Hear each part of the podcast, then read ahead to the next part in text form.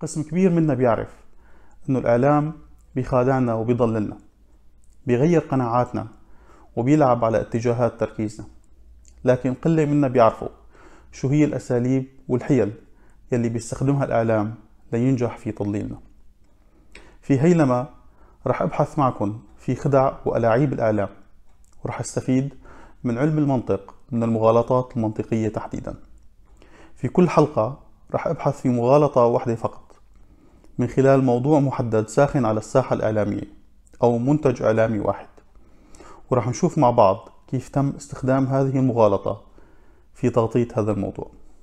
هيلما هي كلمة محكية سورية مستخدمة في عدد من المحافظات بمعاني متقاربة وتعني التحدث بكلام غير مقنع وغير مترابط للتغطية على ضعف الحجة.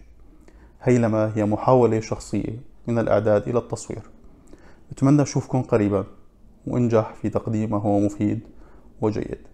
وشكرا.